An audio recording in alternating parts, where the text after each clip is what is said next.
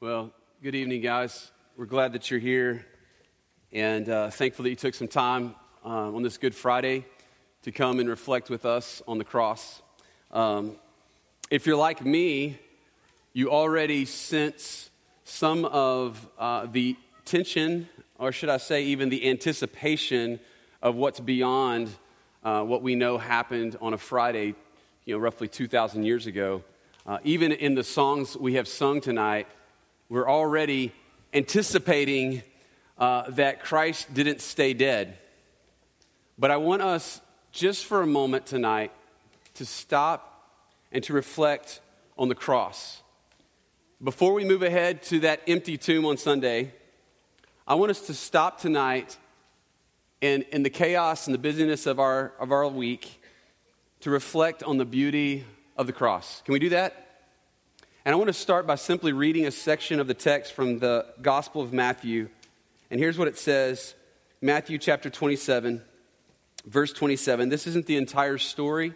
It's just a section of the Passion of the Christ story. But I think it's the meat of the storyline of what happened to our Savior, Jesus Christ, there so many years ago. Here's what it says. Then the governor's soldiers took Jesus into headquarters and gathered the whole company around him. They stripped him and dressed him in a scarlet military robe. They twisted together a crown of thorns. They put it on his head, and they placed a reed in his right hand. And they knelt down before him, and they mocked him. "Hail, the King of the Jews!" Then they spit on him.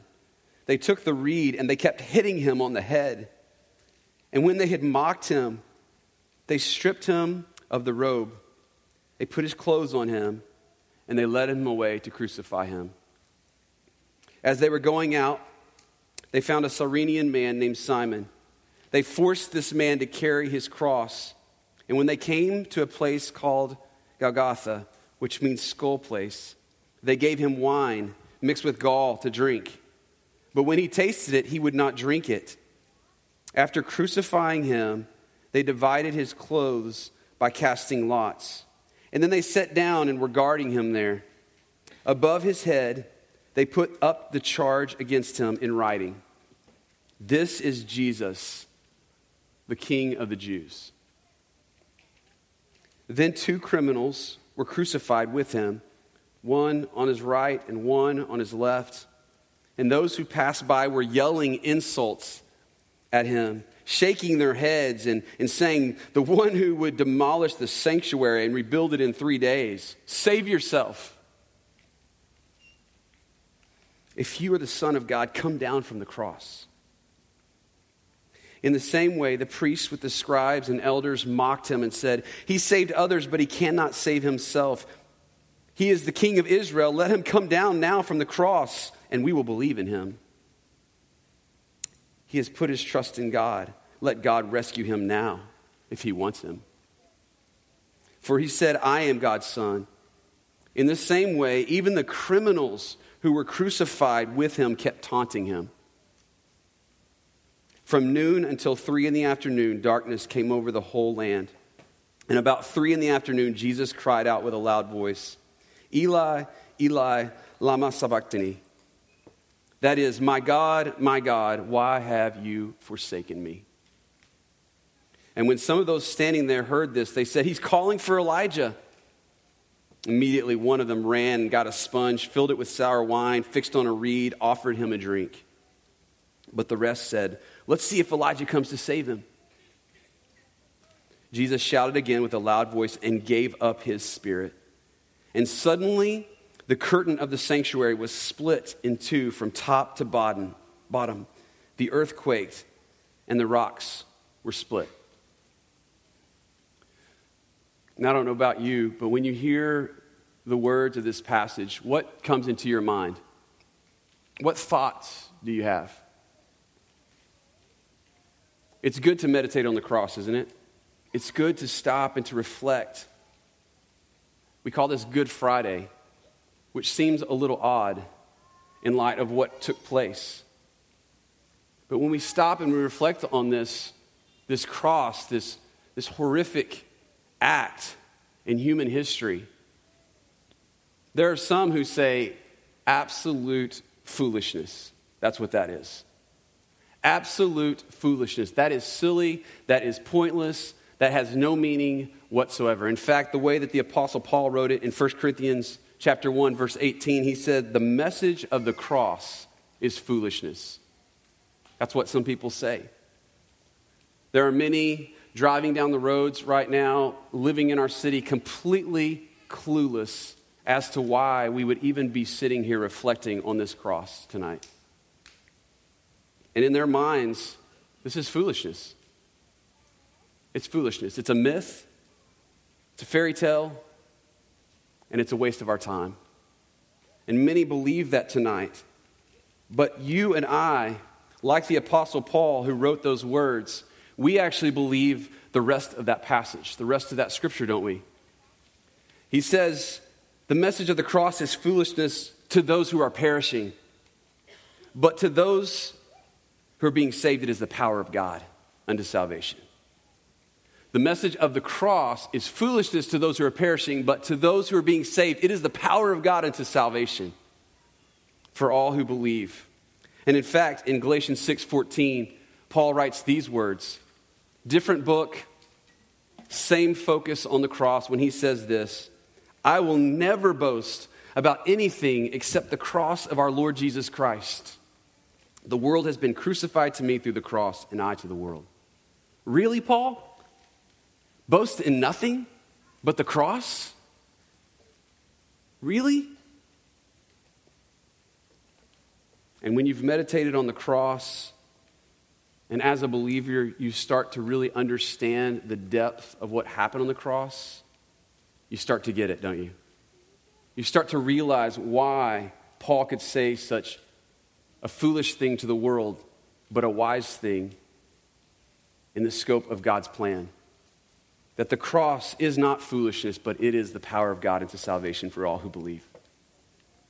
In fact, I want to give you three reasons tonight why we can boast and brag on the cross. That might sound odd, but even in this room, we can celebrate what Christ did when he suffered because we have been secured in Christ. There's things that he has secured for us. In the last part of chapter 1, of 1 Corinthians, in verses 28 through 31, it reads this way. God has chosen what is insignificant and despised in the world, foolishness, right? To the world, what is viewed as nothing to bring to nothing what is viewed as something. All the ways that the world thinks that life is found in something outside of Jesus was brought to nothing in the cross so that no one can boast in his presence. Nobody can boast in God's presence. But it is from him that you are in Christ Jesus, who became God-given wisdom for us.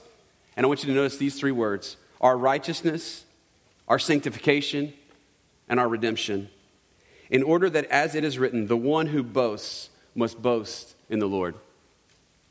I would submit to you tonight that there's three reasons, adults and kids in the room, that we can boast in the cross tonight. And these are the ones that we see throughout the entire New Testament. And even in the Old Testament, it's foreshadowed in what Christ is going to do when he comes on that cross. Did you notice them? Three words. Really simple. I encourage you to go back and review this when you get home tonight. 1 Corinthians chapter 1, verse 30. He says three things to us. That in Christ and in the cross, the God-given wisdom is this, that we can boast in the cross because through the cross, we are made righteous. We're made righteous. Now that sounds like a really churchy word, but let me explain to you really quickly what that means. That we are no longer rejected by God because of our sinfulness, but now we are acceptable to God. We are acceptable to God, and here's why. Because now when God looks at you and he looks at me, he doesn't see us in our sinfulness and our rebellion. He sees Christ in his perfection.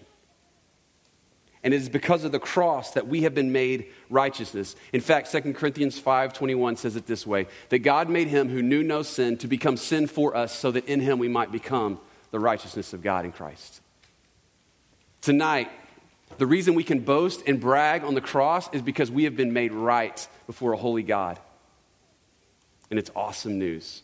It's worth bragging and boasting about. Not in ourselves, but what Christ has done. What the world sees as foolishness is actually God's wisdom to make us righteous. Not only that, but we will boast in the cross tonight because through the cross, we have been sanctified. Again, another big churchy word. But let me just break it down and say we are no longer powerless towards sin, but have access to God's throne of grace to become who he has declared we already are. Are you with me? In Hebrews chapter 4, we're reminded that while we are uncovered, we are laid bare before the eyes of God to whom we must give an account. That already in Christ, we've been made perfect, but now we are learning how to live out in light of that perfection in Christ. And in fact, he says that we can now approach God's throne of grace with confidence.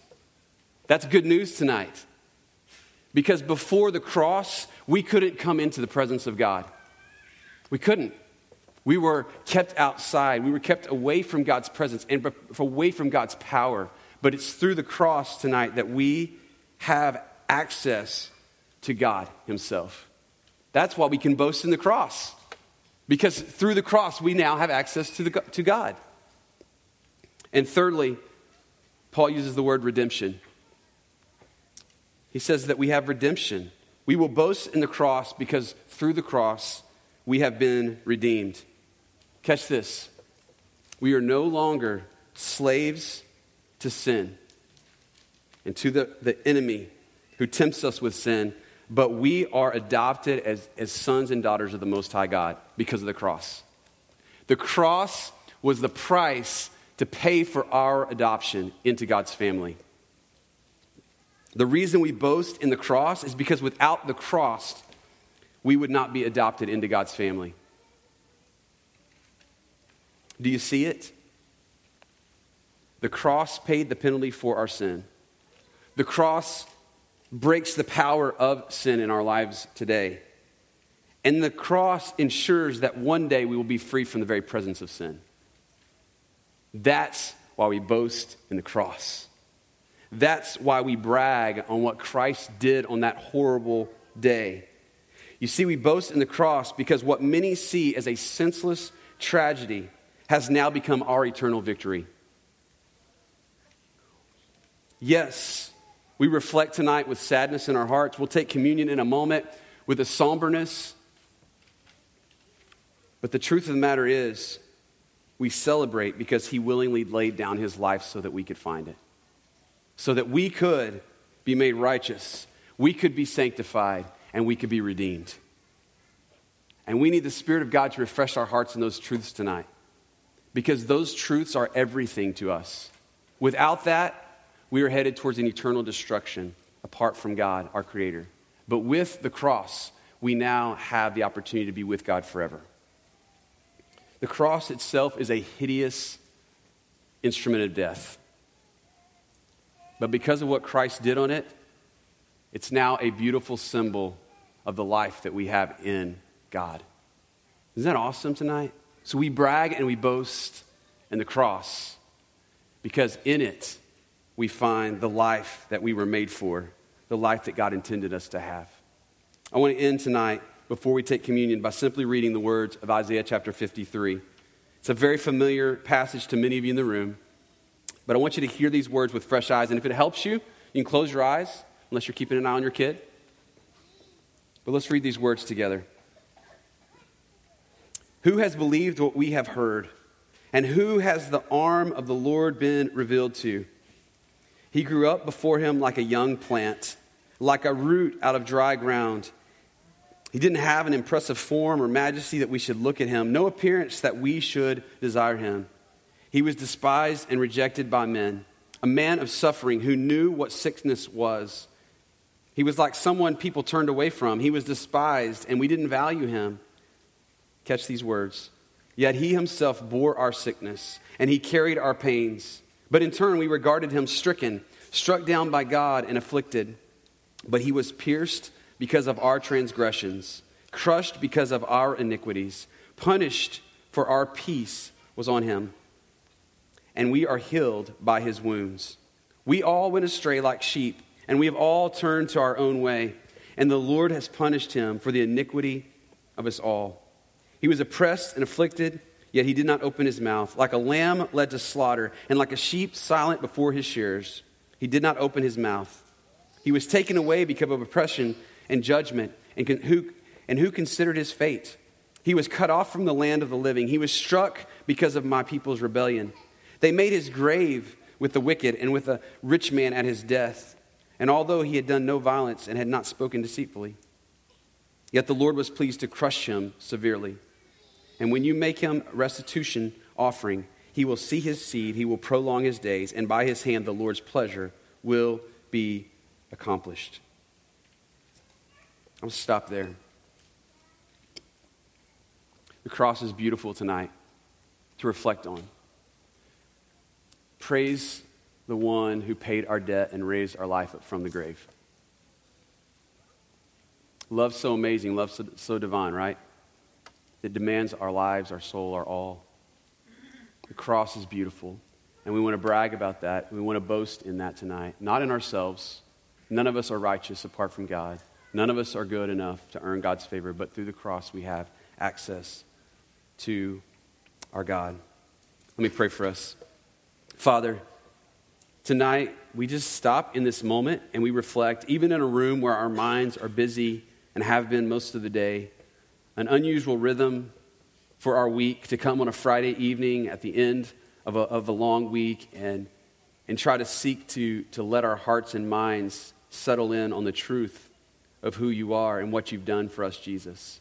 I pray that even in this moment and even in these coming moments as we reflect through taking communion together, God, that we would be reminded of the greatness of your love, that your cross declares to all humanity for all time that you are a God who loves, not just in word, but in action. And we thank you tonight that we can boast in the cross. We do not boast in ourselves. We are weak. We are frail, we are sinners, and we are rebellious apart from your grace, apart from your spirit. We thank you tonight that we have life in you.